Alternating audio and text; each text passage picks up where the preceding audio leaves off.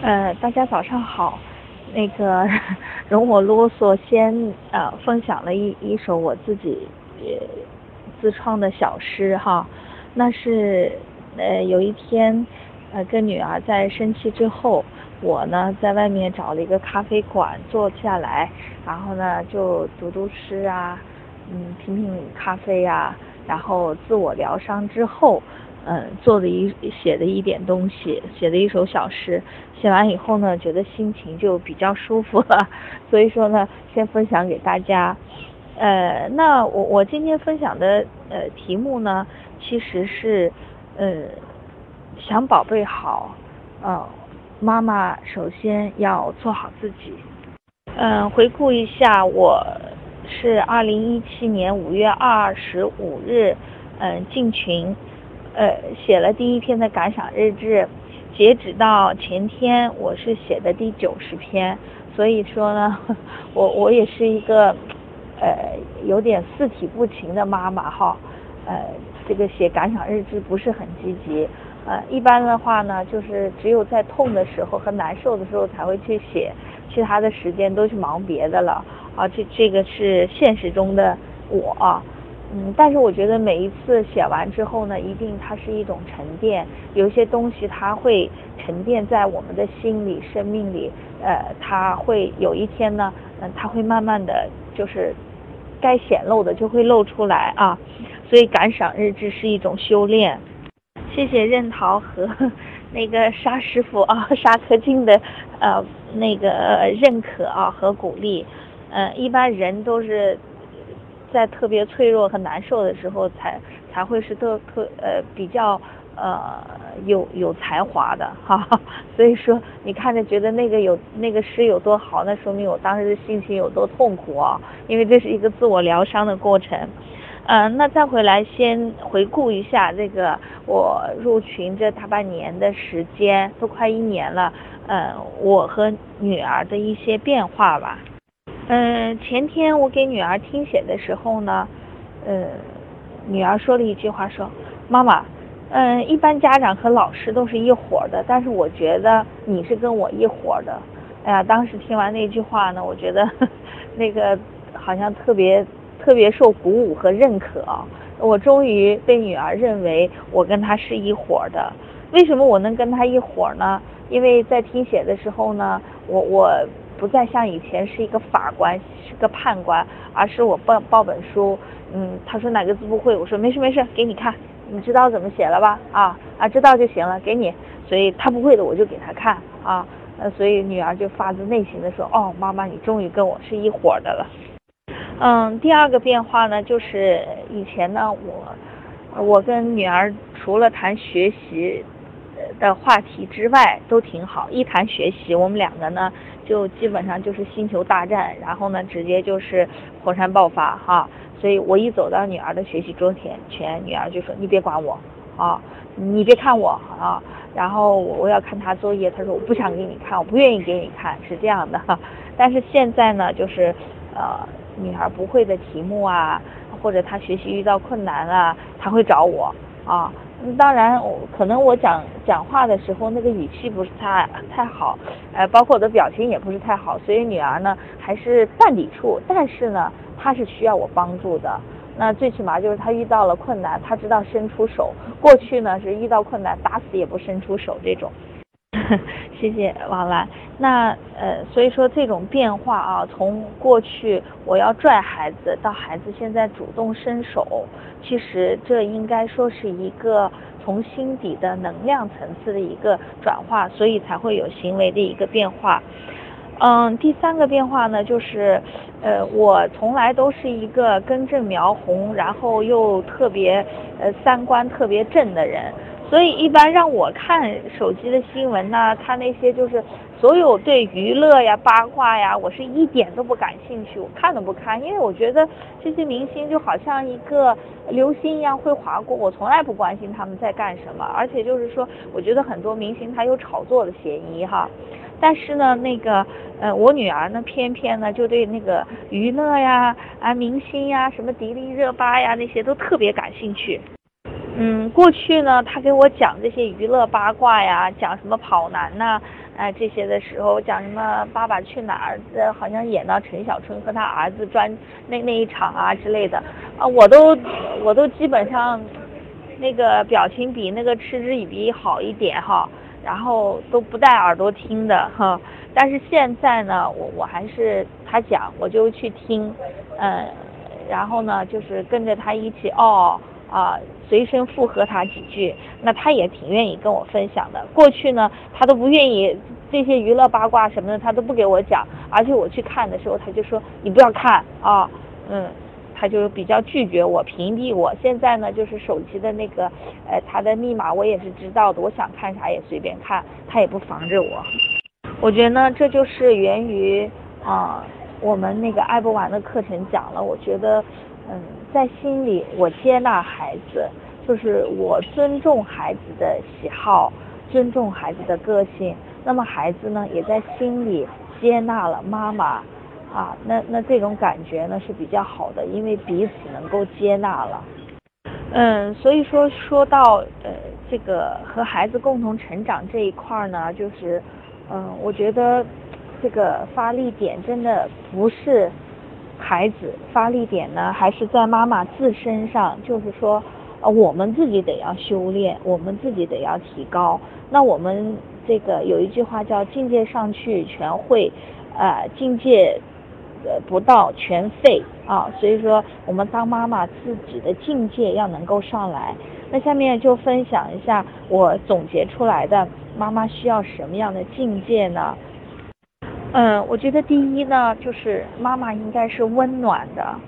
嗯，说起温暖这个词呢，其实我感受最强的，就比如说，嗯，咱们群里的甜甜啊，还有呃桂君姐，因为她可能身体不舒服哈，那个最好一段没有出现了。嗯，包括我，我有时候开玩笑叫曾静姐姐，叫她神仙姐姐啊。你看每一次他们只要在呃群里说出来的话。啊，那个都会让人感觉到特别温暖，所以说呢，我觉得首先我们作为妈妈呢，应该是温暖的。那印象最深刻就是说，呃，当然我我家里有三个孩子哈，而且我是属于绝对型的呃溺爱型的家长，所以孩子呢能跟我凑在一起，都跟我凑在一起。呃，包括这个，嗯，我女儿，我大女儿都十二岁了哈。嗯，他没事还想赖着跟我一起睡，然后把手放在我的肚子上哈。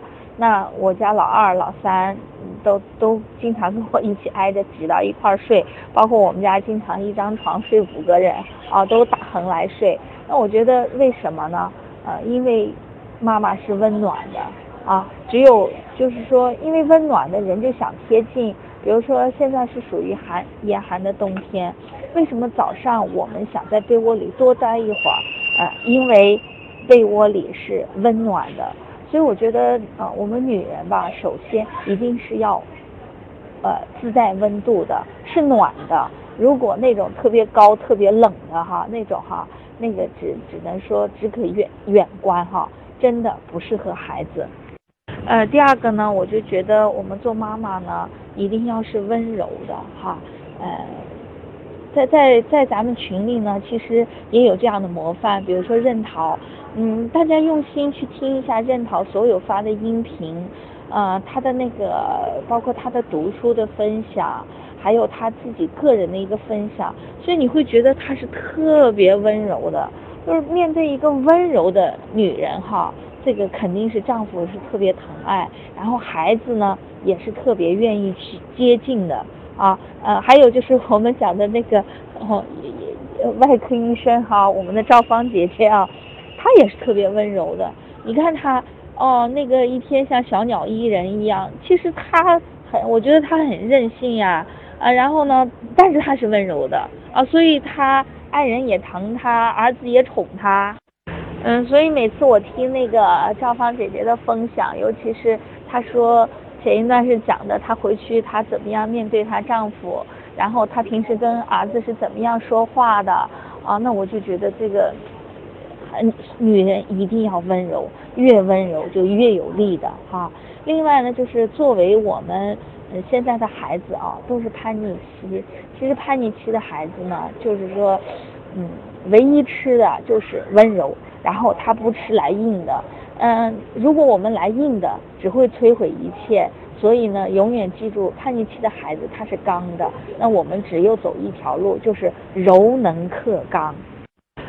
嗯，我觉得妈妈具有需要具有的第三个，嗯。修炼呢，就是我们必须得要是有力量的啊。那我觉得这个，嗯，首先呢，就是这种力量的源泉是哪里？首先，我们必须得是宽容的。嗯，这个社会真的很浮躁，然后呢，各方面的压力又很大，然后呢，信息呢又特别，每天那个各种信息啊，都都爆棚了，所以人心里呢。是挤得满满的，那挤得满之后呢，就是就像，呃，气球，如果充气充得太满，它会爆爆炸啊。所以说呢，就是呃，我们必须得要有一个特别宽容的心啊，把心放宽，对自己要宽，对世界要宽。呃，我们对我们的孩子也要宽容，就是孩子没有不犯错的啊，他写个错字儿啊，犯道错题呀。或者呢，他想在床上耍耍赖呀，这些都是正常的。就是我我们只有就是理解他，啊，宽容他，然后呢，我们才会不带负能量的。然后呢，呃，这时候呢，孩子他才可能走出他的困难。嗯，在孩子生活中，他不需要检察官，啊，他不需要法官，他可能更需要的是。呃，一双温暖的手去拉他一把啊。那首先呢，我们得保证我们的这个手是有力量的，我们能够拽得了他啊。所以说呢，就是说，嗯，宽容，呃，有才是一种力量。嗯，我我觉得妈妈还需要具有的一个品格呢，就是一定要具有顽强的生命力和自我愈合力啊。虽然我们可以呃。经常给孩子气的，呃，这个要死要活的啊，或者说是我们的命运经常是九死一生的，但是我们一定要具有强烈的自我愈合力，然后我们随时可以满血复活。给孩子气的不行以后呢，就是一定要学那个老师教我们的啊，如果我们不能做到及时的打断、停止、舒缓。接纳，那首先就是首首先要出去，要处理，从这个环境走出来。所以一般呢，我我的一个自我调整的方式就是，到外面啊，就是找一个比较休闲、舒服的地方，呃，坐一坐，看看书，嗯，或者说写点东西，就是舒缓一下。所以说呢，就是真的，然后呢，等我们吃点好吃的啊，或者说如果累了就就睡，啊，饿了就吃。嗯，我觉得对我们这个三四十岁的女人来讲，最重要的就是啊，首先得要吃好啊，第二个呢要睡好，第三个呢就是说，嗯，我们才一一吃好睡好之后，我们才会是特别阳光。呃，特别有力的。呃，我们自己天天天不能，呃，活的那种像一个那个呃苦瓜似的啊，一天皱巴着，然后又又苦个脸。其实这种呢，谁都想跑啊。我我们自己呢，得要是就就活生生的啊，特别鲜活的。我们自己首先得绽放。那孩子呢，他会觉得你美。所有人的天性都是倾向于美的好的，所以我们。啊，尽管我们可能摔过跤，尽管我们可能流过泪，啊，尽管我们也可能像个狮子一样怒吼过，但是吼过以后呢，马上我们就必须要调整调整，拍拍身上的尘土，然后满血复活，还是要特别阳光、特别灿烂的来面对我们的孩子啊，面对我们的生活。呃，我觉得我当妈妈需要具备的第五个品质呢，就是说。嗯，我们一定要走出自己，突破小我。嗯，其实像我这样的啊，全职的呃家庭妇女哈，这个混的低的不能再低的这个地位了，已经到哈。那我觉得我，嗯，特别容易陷入这个小我的境地。嗯，一方面呢，因为我先生长期是呃不在身边的哈，一个月才回来一一次，然后又特别忙，嗯，那而且先生为这个家呢真的是非常辛苦啊，非常奔波，非常拼。那我我总觉得，那我的责任呢，就是说，呃，现在要带好孩子，嗯，所以因为我有这种要带好孩子的这种压力在呢，所以说，嗯，我会。经常遇到不如意的时候，或者孩子不听话、不懂事的时候呢，我就是呃特别不能够宽容我自己，我就觉得不行，孩子不能这样子啊，就是这种责任呢太大了，他已经变成一一副重担压在我身上，所以说这样的话呢，我就很容易被小我被这个自己圈起来啊，所以说我我觉得很重要的一点就是不管怎么样。啊，我们一定要能够遇到任何困难、任何问题，妈妈首先要能够从问题中走出来，就好像不识庐山真面目，只缘身在此山中。我们必须要走出来。当我们走出来的时候，我们的眼界宽了，我们的心境宽了，很多问题就迎刃而解了。那呃，我从小呢就是一个特别随性的人，那一直这个随性的生活呢，主主要就。呃，一直过到了我小孩上上小学，一直到现在的叛逆期，嗯，终于我现在没法随性了哈，只有做修炼，嗯，但是我觉得我的这种修炼呢，也不会把自己搞得太苦太累，嗯，比如说我我最喜欢我的疗伤方式哈，啊，那个或者自我愈合的方式，或者说自我。呃，出就是那个呃，走出自我的方式呢，其中有一种就是我没事的时候，我会偶尔看一下那个毛泽东诗词。那我觉得那个主席的那个力量吧，是那个诗词的力量哦，真的是很强的哦。啊，大家可以读一下这首诗啊。人生易老，天难老。岁岁重阳，今又重阳，占地黄花分外香。一年一度秋风劲，不似春光胜似春光。辽阔江天万里霜。这个是呃毛主席在一九二六年哈非常困难的反围剿的时候写的一首词哈。呃，那一般我们来讲都说春风，但是呢，在这么困难的时候呢，毛主席却写出了“战地黄花分外香”，还写出“一年一度秋风劲，不似春光胜似春光”啊，这个，然后呢，就是这这种在我们眼里秋秋天是多么萧瑟的哈，而且是。一九二六年是内外交困的时候，这时候主席的格局呢却是辽阔江天万里霜。所以我觉得，当我们这个走走走不出小我的时候，掉到小我的的时候呢，去看一些诗词啊，包括我在看那个仓央嘉措的呃那一世，那我觉得这个呃。这些词呢，它就是可以有的时候可以表达感情，有的时候呢可以让我们励志。就人真的就是我们一定要用我们喜欢的方式来调整自我。嗯，我们一定相信这个就是自己喜爱的这种方式，呃，是特别有力量的。只要能够让我们走出自我，让我们感觉舒服，感觉又回又是满血复活，感觉又是正能量。嗯，当然呢。在遇到问题的，还有一个很好的舒缓的方式呢，就是可以喜在喜马拉雅上听我们呃景明老师的课程，还有在那个呃爱叛逆的那个群里啊，那个就是也是喜马拉雅的有一个爱叛逆那那个听家长的分享哈，各种各样的分享，真的每一次听完每一个分享，我就觉得。我很多听着听着我就掉眼泪了，然后呢就会觉得，哎呀，人家那么大的困难，孩子多不容易呀，嗯，他们都可以面对，我这点算什么？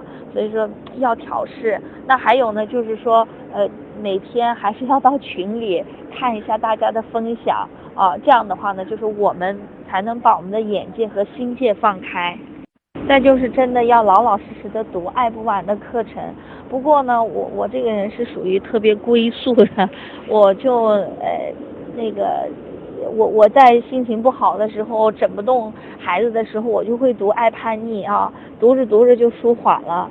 那我在那个嗯觉得我自己这个有点不知道该怎么做的时候啊，当我觉得呃这个。方法比较贫困的时候、贫瘠的时候，我会呃读一下，好好的读一下感想的课程。但是啊，还有爱沟通的课呢，我没有啊，就是只是这些课只是粗读了一两遍。真的，我觉得这些东西要反复的读啊，读的每一个字都进到血液里，这样的话呢，才能进到我们的骨髓里，才我们需要的时候才可以一下挥洒出来。嗯，再比如说，我会呃。听一些在经常在外面去听一些讲座啊之类的，就是说，嗯，比如说我那天听了那个罗罗胖，就是罗胖他做的那个跨年的演讲哈，就逻辑思维那个得到那里面的那个罗胖的跨年演讲，我觉得，哎，当我们走出走出自己，当我们去关心外界的时候，其实再回归我们现在的点，觉得。现在的问题真的不是什么大问题，我们必须把我们的眼界、心界放宽。嗯，我觉得啰啰嗦嗦讲的也都挺空的。嗯，那我想讲一点，就是具体的实例哈，就是说，有有有一件事情，就是让我觉得蛮有感受的，就是我自我感觉啊，在我跟我女儿的所有的任课老师处的关系都是嗯非常好的。啊，那嗯，我们其实想想，我们的孩子除了回到家里，他受到外界最大的影响就是老师。那我觉得我们怎么样跟老，应该怎么样跟老师相处，在这里呢，也想和大家分享。嗯，第一个呢，就是说我们遇到，呃，我们孩子和老师的问题，或者孩子在学校遇到了什么困难，呃，我们不要不能够单方面的，就是说。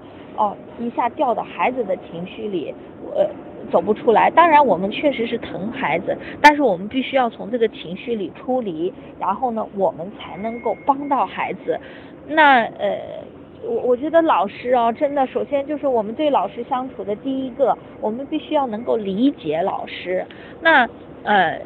老师真的是特别不容易。我们在家里一般整一个，那我我是整三个。我们自己都有情绪失控，我们自己都会有些斯底里，我们自己都会有啊胡开口胡胡乱胡胡乱说话的时候啊，更别说老师他面对一堆孩子的，又是叛逆期的孩子，所以老师真的不容易。所以首先呢，我们真的要从内心里去理解老师啊。第二个呢，就是我我们应该去。真的要好好的去感恩一下老师。就举一个例子，那个大概就是前两天吧，前两天就元旦晚上。对了，我我元一月一号的晚上那天呢，就是我女儿的班主任在班级的群里发了一个呃，就是合成的新年的祝贺的一个小视频。那主题呢？啊，中间呢就是小朋友，我们孩子最新的一个照片。那嗯，全班同学的一个合影，背向呢就是做了二零一八，又放了很多烟花这样的背景啊。然后十差不多十一点发到群上的，那很多家长都回应说啊，老师技术太好了啊，那个呃，谢谢老师啊。但是呢，我觉得我看到了啊，就是。我我觉得老师他是真的是这个老师真的是爱孩子。我们想想元旦三天假啊，要到到十一点多，一个四十来岁的老师，他晚上还不。不想着睡，不想着我第二天要工作啊，我我我焦虑，而是说，哎，他把孩子的照片整出来，然后做一个很美丽的背景，然后发到群上去分享，说明真的老师他是真的爱孩子的。所以当我看到了这个的时候呢，我就读到了这个老师对孩子的爱啊。所以说，我们我觉得我们当家长的还有一个就是真的要从一些表面的现象去看老师的用心、老师的动机，而不是说去指责、去埋怨。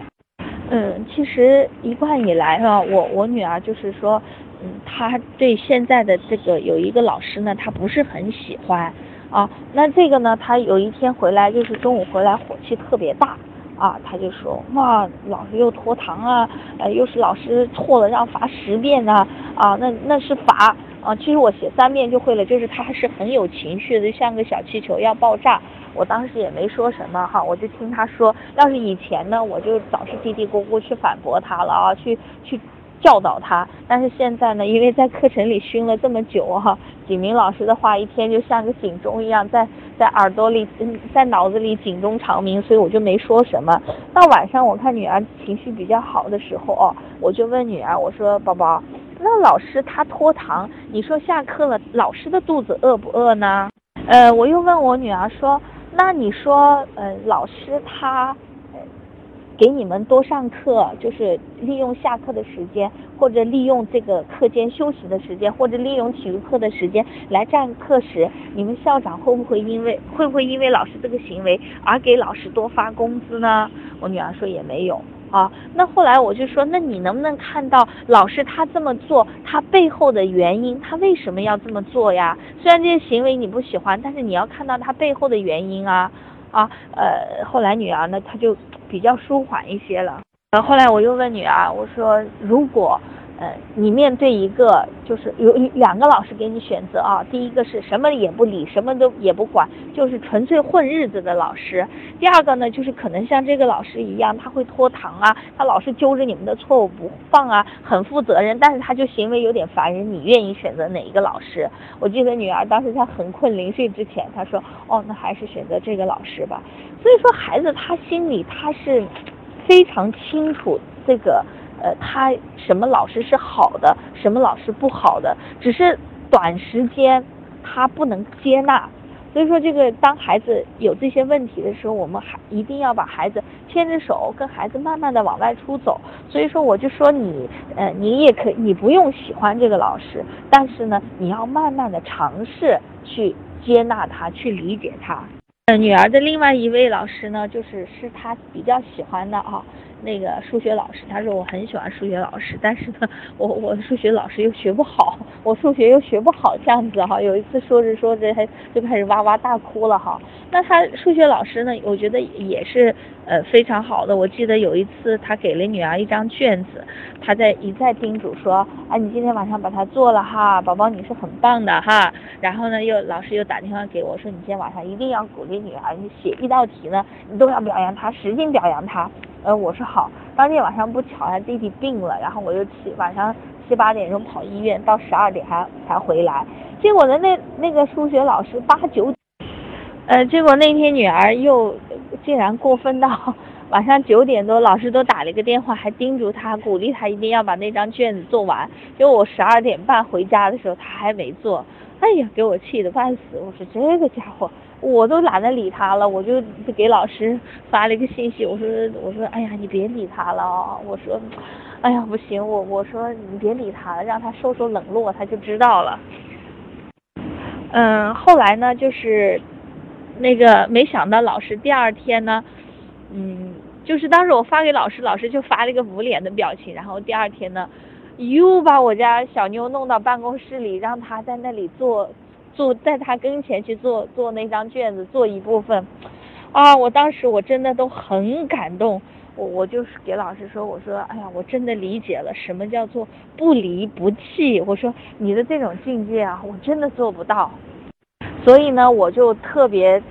就是我真的是理解老师，我从心底里呢也感谢老师。当然呢，我觉得我们在老师面前，我们不能是一个特别苦情的，跟那个酸枣，跟个那个苦杏仁儿一样出现。我们也是得要是比较阳光，比较正能量啊，也比较快乐。后来我还跟数学老师发微信开玩笑，我说：“哎呀，有时候想想你哦，我我就心宽了。我说最痛苦的时候一想你我就心宽了。我说我有三个孩子，我顶多死三次，你呢要要要一直跟这些孩子们要恶战，这一届走了你要迎接下一届。这我说我一想你我就阳光四射了。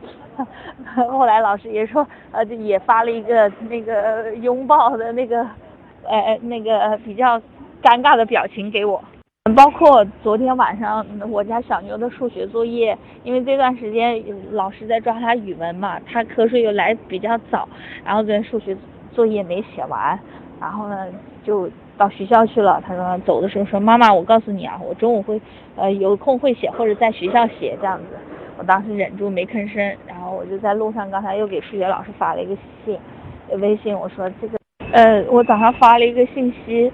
我就说，亲爱的，昨天小妞的数学作业没做完。